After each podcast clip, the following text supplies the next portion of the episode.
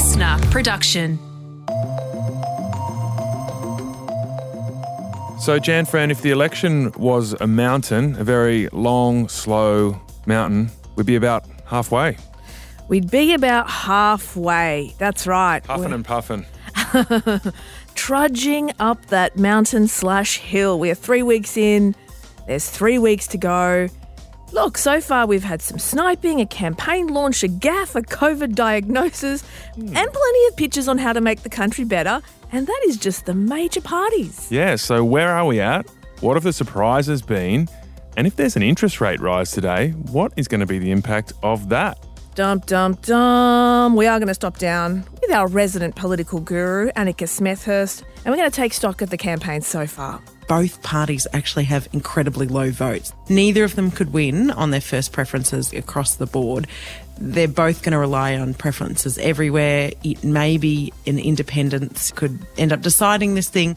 So even Annika Smethurst has been surprised during this campaign. So find out what has surprised her in the second half of this briefing. First, today's headlines. It is Tuesday, May 3. Well, we did hint that it would happen, and we're going to hint again interest rates. I shouldn't be laughing because it's not funny at all. They're likely to rise today for the first time in a decade, Tom. A decade. Yeah, bad news if you owe the bank lots of money. Hmm, no comment. The cash rate is set to move from the record low of 0.1%, which was set back in November 2020, likely to go up to 0.25%. And uh, this is the first increase since 2010. Yeah, so with the change happening during a federal election campaign, I think both sides are scrambling at the moment to try and head off the news. It's not about politics. It's not about me. It's not about Mr. Albanese. It's about Australians themselves. Scott Morrison, here's what Labor had to say. Whether the Reserve Bank raises interest rates this week or next month, Scott Morrison's economic credibility is in tatters. It's interesting hearing uh, Scott Morrison say it's not about politics, it's not about me. I remember towards the end of last year, he was sort of out campaigning on being the party that was going to keep interest rates low and the cost of living down. And he'd said that if power changes hands, you're likely to see costs rise and interest rates rise. So he was politicising interest rates? He certainly was politicising interest rates. And, you know, I mean, I think he sort of is borrowing a little bit from John Howard in 2004, who did that. He won the election. Things are very different from what they are in 2004. I'd argue they're quite different from what they are in November 2021. Well, they're quite different from 2007, where they went up at the end of John Howard's uh, term, and it was his final term, not just as Prime Minister, but as an MP. He was booted out of politics. Here's another grab from Scott Morrison. I think it gives you a sense of a bit of frustration that he's feeling around this issue. You guys always things, see things through a totally political lens. I don't. And Australians don't. You don't? You do. You sure you don't? I think that shows that he's feeling frustrated by this. He doesn't want this to be happening during election campaign when he's been campaigning on his ability to run the economy because this is going to hurt people's hip pocket. And the Prime Minister, still on politics in the campaign, has ruled out holding a referendum on enshrining an Indigenous voice to Parliament if he is re elected. It's not our policy to have a referendum on the voice. So why would I be doing that? Yeah, so he was asked about this because of a new Indigenous led campaign to make the referendum an election issue, which it hasn't really been because both sides have a sort of similar stance, but there are some key differences. An Indigenous voice to Parliament is a body, essentially, that would be enshrined in the Constitution. It was one of the key elements of the Uluru Statement from the Heart in 2017. That was a landmark agreement by a wide group of Indigenous leaders. The body would give Aboriginal and Torres Strait Islander people essentially the ability to provide advice on policies that affect their lives. Labor have committed to holding a referendum to enshrine the voice in the Constitution if the referendum was successful. Um, but the government's position is a little confusing. So, initially at the time, Prime Minister Turnbull rejected the idea. Then, right after the 2019 election, they promised a referendum on constitutional recognition in this term of Parliament. Now, as we all know, that hasn't happened. At the same time, though, they have been working on developing a model of how a voice to Parliament would work, but it wouldn't be enshrined in the Constitution. They would introduce it through legislation in Parliament, which is not what the Indigenous leaders asked for in the Uluru Statement. And what you heard there is Scott Morrison doubling down on that position. And remember when Mike Cannon-Brookes wanted to buy AGL mm, Made two bids. made two bids Generous to take bids. over, very generous bids. Bold plans. AGL said, "No, we're not going to let you take over." Yeah, he just went and bought 11% of the company. Yeah, it's got a bit of an Elon Musk Twitter kind of vibe, but this is the Australian version. Maybe not quite as exciting, depending which sector you work in. So he's taken an 11% stake in AGL now, which is the biggest stake anyone has. So he wrote a letter to the board of directors last night saying, We fundamentally believe there can be a better future for AGL, a future that delivers cheap, clean, and reliable energy for customers. Yeah, so um, what Cannon-Brookes is trying to do here is to stop this demerger that would split off AGL's very carbon heavy power stations into this sort of new entity, which would keep burning coal into the mid 2040s. He does not want that to happen. He has warned in the letter that he's written that a move like this would destroy shareholder value. Yeah, and be bad for the environment, That which too. is a pretty key concern for him. So it'll be interesting to see how this goes, how much control he'll get over the company with this 11% share. To go ahead, this plan requires approval from 75% of shareholder votes cast, right? But now that Mike Cannon-Brookes is holding 11% of the shares, he only needs a further 14% to oppose the split. So Right. he's really brought that number down. And US diplomats are planning to return to the capital of Ukraine as Russia abandons its offensive in the north of the country. We very much hope that the conditions will permit us to go back into uh, Kiev by the end of the month. That was US Charge d'Affaires there, Kristina Kvien. American diplomats were first sent to Lviv in Ukraine's east um, when everything sort of started kicking off, before eventually evacuating after Russia invaded in February. Did you just speak French? Oh, I tried very hard. Parlez-vous français, Charles d'Affaires? Charles d'Affaires. Oui, oui. Oh, you know, the same thing happened with Aussie diplomats as well. They were evacuated from Kiev as well, again, two weeks before Russia invaded. So there are signs that things, I'm not going to say going back to normal because that's really not happening at all, but a slow process at least to return to the capital. And the home of Kath and Kim is being demolished this week, and a new two-story home is being built in its place. Two stories. Oh no, not Chateau de Cath. rebuilding a home that we're going to live in. We, we were hoping that it might just sort of go by quietly, but it's amazing how these things these things get out. Are you telling me that Kath and Kim do not own this house? They're not still living there? They're not. It's not their house. It's in fact the house of a woman named Joe Kelly, who you just heard there speaking on Channel Seven.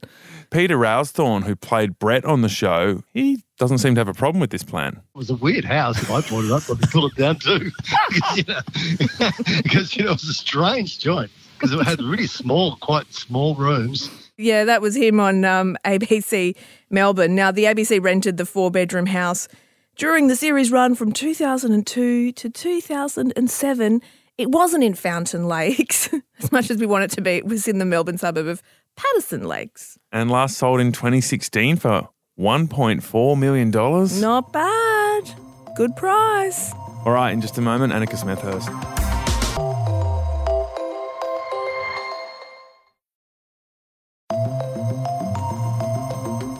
Annika Smethurst is here to discuss all things election campaign as we hit the midway point. Hello, Annika.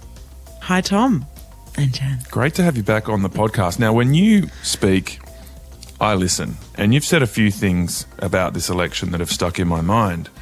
Now, one of them is that voters tune in for the first and the last week and get very bored in between. I can sense that feels like it's true right now. the other thing is that hip pocket economic issues are generally what decide Australian federal elections. And the other thing you've said that Scott Morrison is very good at on the ground campaigning and that along with increased scrutiny on Labor, this would lead to a tightening in the polls during the campaign. Now, it feels like your predictions are more or less coming true, but we want to sort of get into what, if anything, is surprising you so far.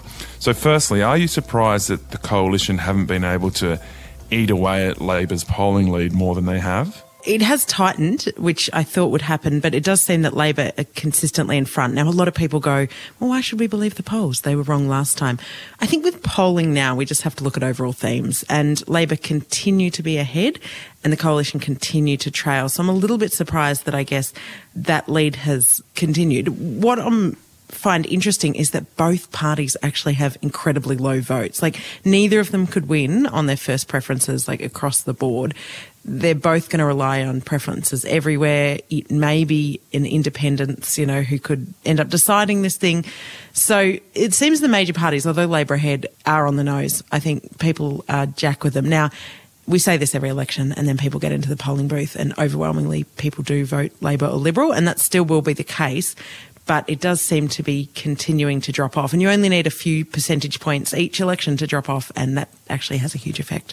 Yeah, my sense with the Scott Morrison's campaign advantages, the tight media messaging, the energetic appearances out in the community on the ground, that they they worked well for that first week, and he sort of had Albo on the ropes because of that increased scrutiny I mentioned before and his stumble.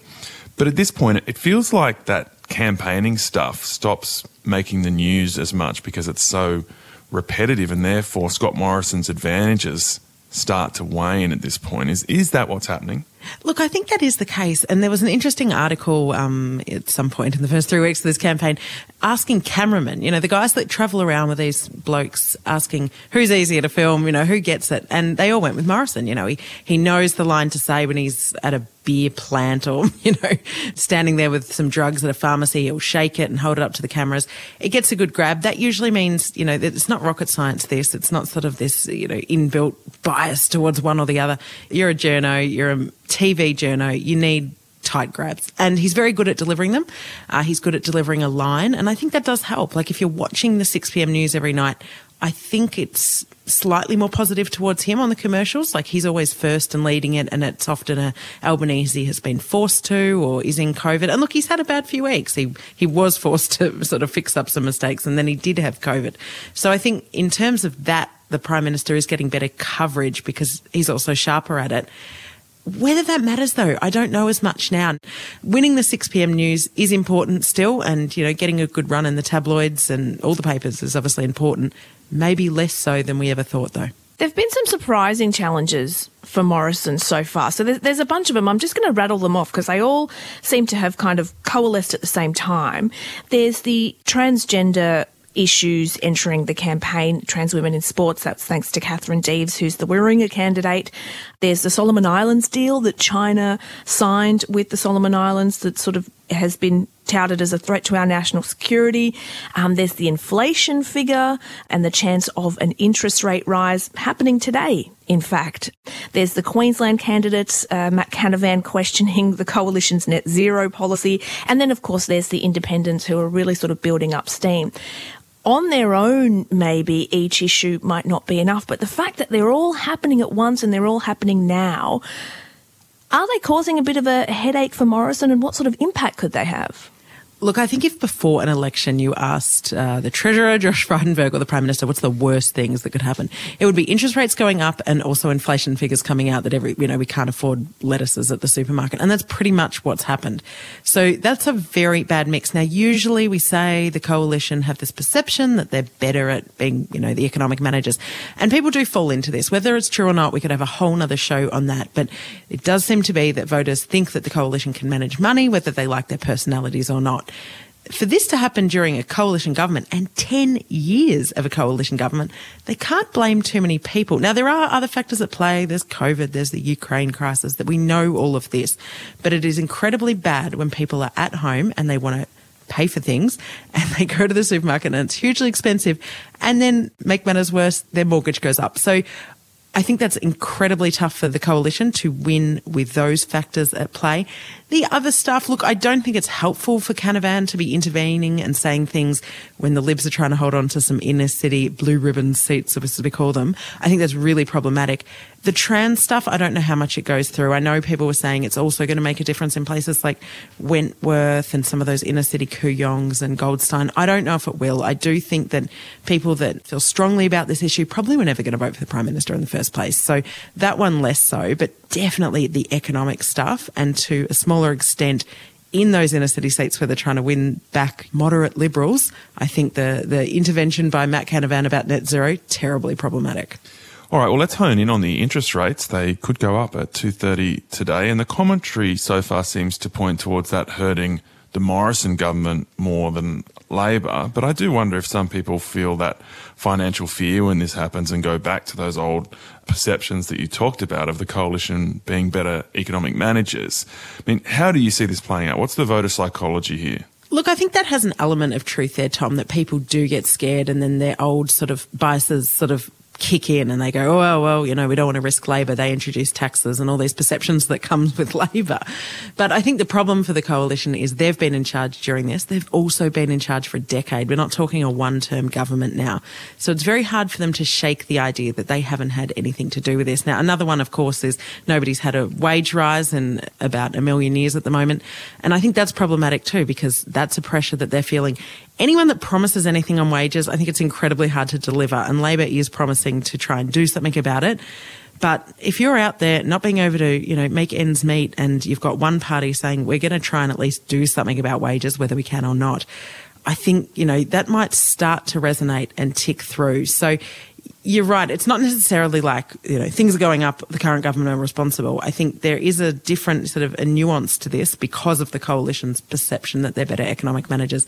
But you know, people are really struggling, and both parties really effectively are not delivering on these things. You look at the stuff they've done, a little bit cheaper medicine, they're going to help people buy houses. They're not really the issues. Things like, you know, beef have gone up like nearly doubled in 10 years. The things that are like driving this are very hard to play with. As I said, the other one's wage growth. And I don't know how many of their policies are actually going to make people feel better when they go to the supermarket or have to pay their mortgage. Okay, what are your thoughts on the teal independence? Just moving on to another thing that's giving the major parties a bit of a headache, particularly the Liberal Party. There's four electorates in particular. They're all pretty wealthy inner city electorates Wentworth, North Sydney, and New South Wales. And then there is Goldstein and Kooyong in Melbourne. Now, Kooyong is Josh Frydenberg's seat. He is the treasurer he has admitted that he is in the fight of his life over this. What do you see happening there? Look, I think some will get up. I think Tim Wilson's in real strife in Goldstein um, against Zoe Daniel. I think she's a sharp candidate. Uh, she's well known too. She's already got a profile, and half the problem is going in with the profile. If you're unknown, is very difficult. So I think Goldstein I'd be worried about. And Dave Sharma also. We've seen an independent get up in Kerryn Phelps before in Wentworth, and Allegra Spender comes with a little bit of a name too. So I think he's in a little bit of strife. I still think, and I'm happy for you to play this back after the election, Josh Frydenberg might get there. He is the treasurer. You can't turn on morning television without seeing his head. I've observed Josh over about 10 years now, and he is everywhere in his local community. You know, he's not one of these MPs that goes to Canberra and kind of forgets about them. He's in his local paper all the time, he's everywhere in those seats. And I don't know if you've driven through some of those uh, well to do suburbs in Melbourne's east, but they still seem like Liberal voters to me. I think Mon is going to make it really hard for him. And I think that's why we saw those pieces in the weekend papers, you know, because he doesn't want people to take it for granted that he's going to win. He's worried. I think he has right to be worried, but I think he might just get there. What do you reckon it says about the Liberal Party, though, if it does see the moderate vote to independence? Like, who does the party become for and does it move further to the right? Look, I think this is problematic, and I'm not going to tell people how to vote, but people that are angry about the Liberal Party and how they've sort of developed the, the perception that, especially in these seats, that they're not a centre right party anymore, that they're a Conservative party, are taking their vote and voting for independence in doing so, we're going to make the Liberal Party more a step to the right. Now, Dave Sharma wrote a really interesting piece in his local paper about this, saying it'll become the Republican Party. And even just think here's a hypothetical the coalition loses, who's going to become the leader if Josh Frydenberg doesn't win his seat, or even if he just wins it. It basically means Peter Dutton's probably going to get it, which really is a different Liberal Party, you know, to, I guess, Liberal parties of old. Now, a lot of people would argue that's not the case. He nearly won, you've got to think, only a handful of votes off being Prime Minister last time. So there's a lot of people in his party that do like him. But I think there is a problem that how the Liberal Party go forward if they lose a lot of these moderates. Who is in that room when they're having those internal fights about issues to stand up and go, just wait, we still have some voters in these areas that feel this way about climate change or this way about gay marriage. If you're getting rid of all of those, it's not the broad church that Menzies said it was all these sort of, you know, we always hear about the Liberal Party. It actually is going to become, I, guess, edge to the right. And that's very hard to then win and be a party of government in a country where you have compulsory voting. So, Annika, final question. Who's going to win? you'd ask me that. Yeah, I mean, you've And- made some pr- bold predictions and they've come true, Annika. So, so you better get this one right, mate, because we're going to check in with you in three oh, weeks. Man, I'm going to get it wrong. Look, I've changed my mind 10 times through this campaign. I thought Labor had it at the start and then Albo sort of had a shocker and then got the COVID. So, look, I think you can't ignore the polling. I think Labor are in prime position. What I think will happen, I can't see either of them getting to 76, 77 seats that they need to win outright. Whenever I do a little count in my head, I'm thinking, well, I don't know. So it probably will come down to independents. Now, there might not be many of them. We remember those three in that Gillard, you know, for weeks we had three people, four people waiting to decide who was going to lead out of Gillard or Tony Abbott. So it could come down to something like that. But I do think if we're in that scenario, a lot of those independents, even though they're in Liberal seats, are probably going to end up backing Albo because they talk about two things Integrity Commission and doing more on climate change. And I think if he can deliver those, he's going to win over the independents. So maybe a Labor minority government, but who knows? no idea. I have no idea, but it's very exciting for people like me. I love election season. That was our very own Annika Smethurst. And um, yeah, it was interesting, Jan. It sounds like a few things have surprised Annika. And to hear that she's been sort of swinging one way or the other was interesting, and that she reckons now that it's probably Labor, but in minority government and needing support from the independents. So sounds like a pretty good prediction. A big call. She doesn't normally tend to make calls, but you know, we're going to have to hold her to account here. I wonder if she'll be better than Bert the crocodile, who predicted elections in the NT. Or Paul the Octopus. All right, tomorrow on the show, Jan, we're talking about We're talking about you, babe. we're talking about you and the book that you have written. Yeah, tomorrow's launch day. So, um, yeah, we're going deep on my book, Speaking in Tongues, which will be um, interesting. It will indeed.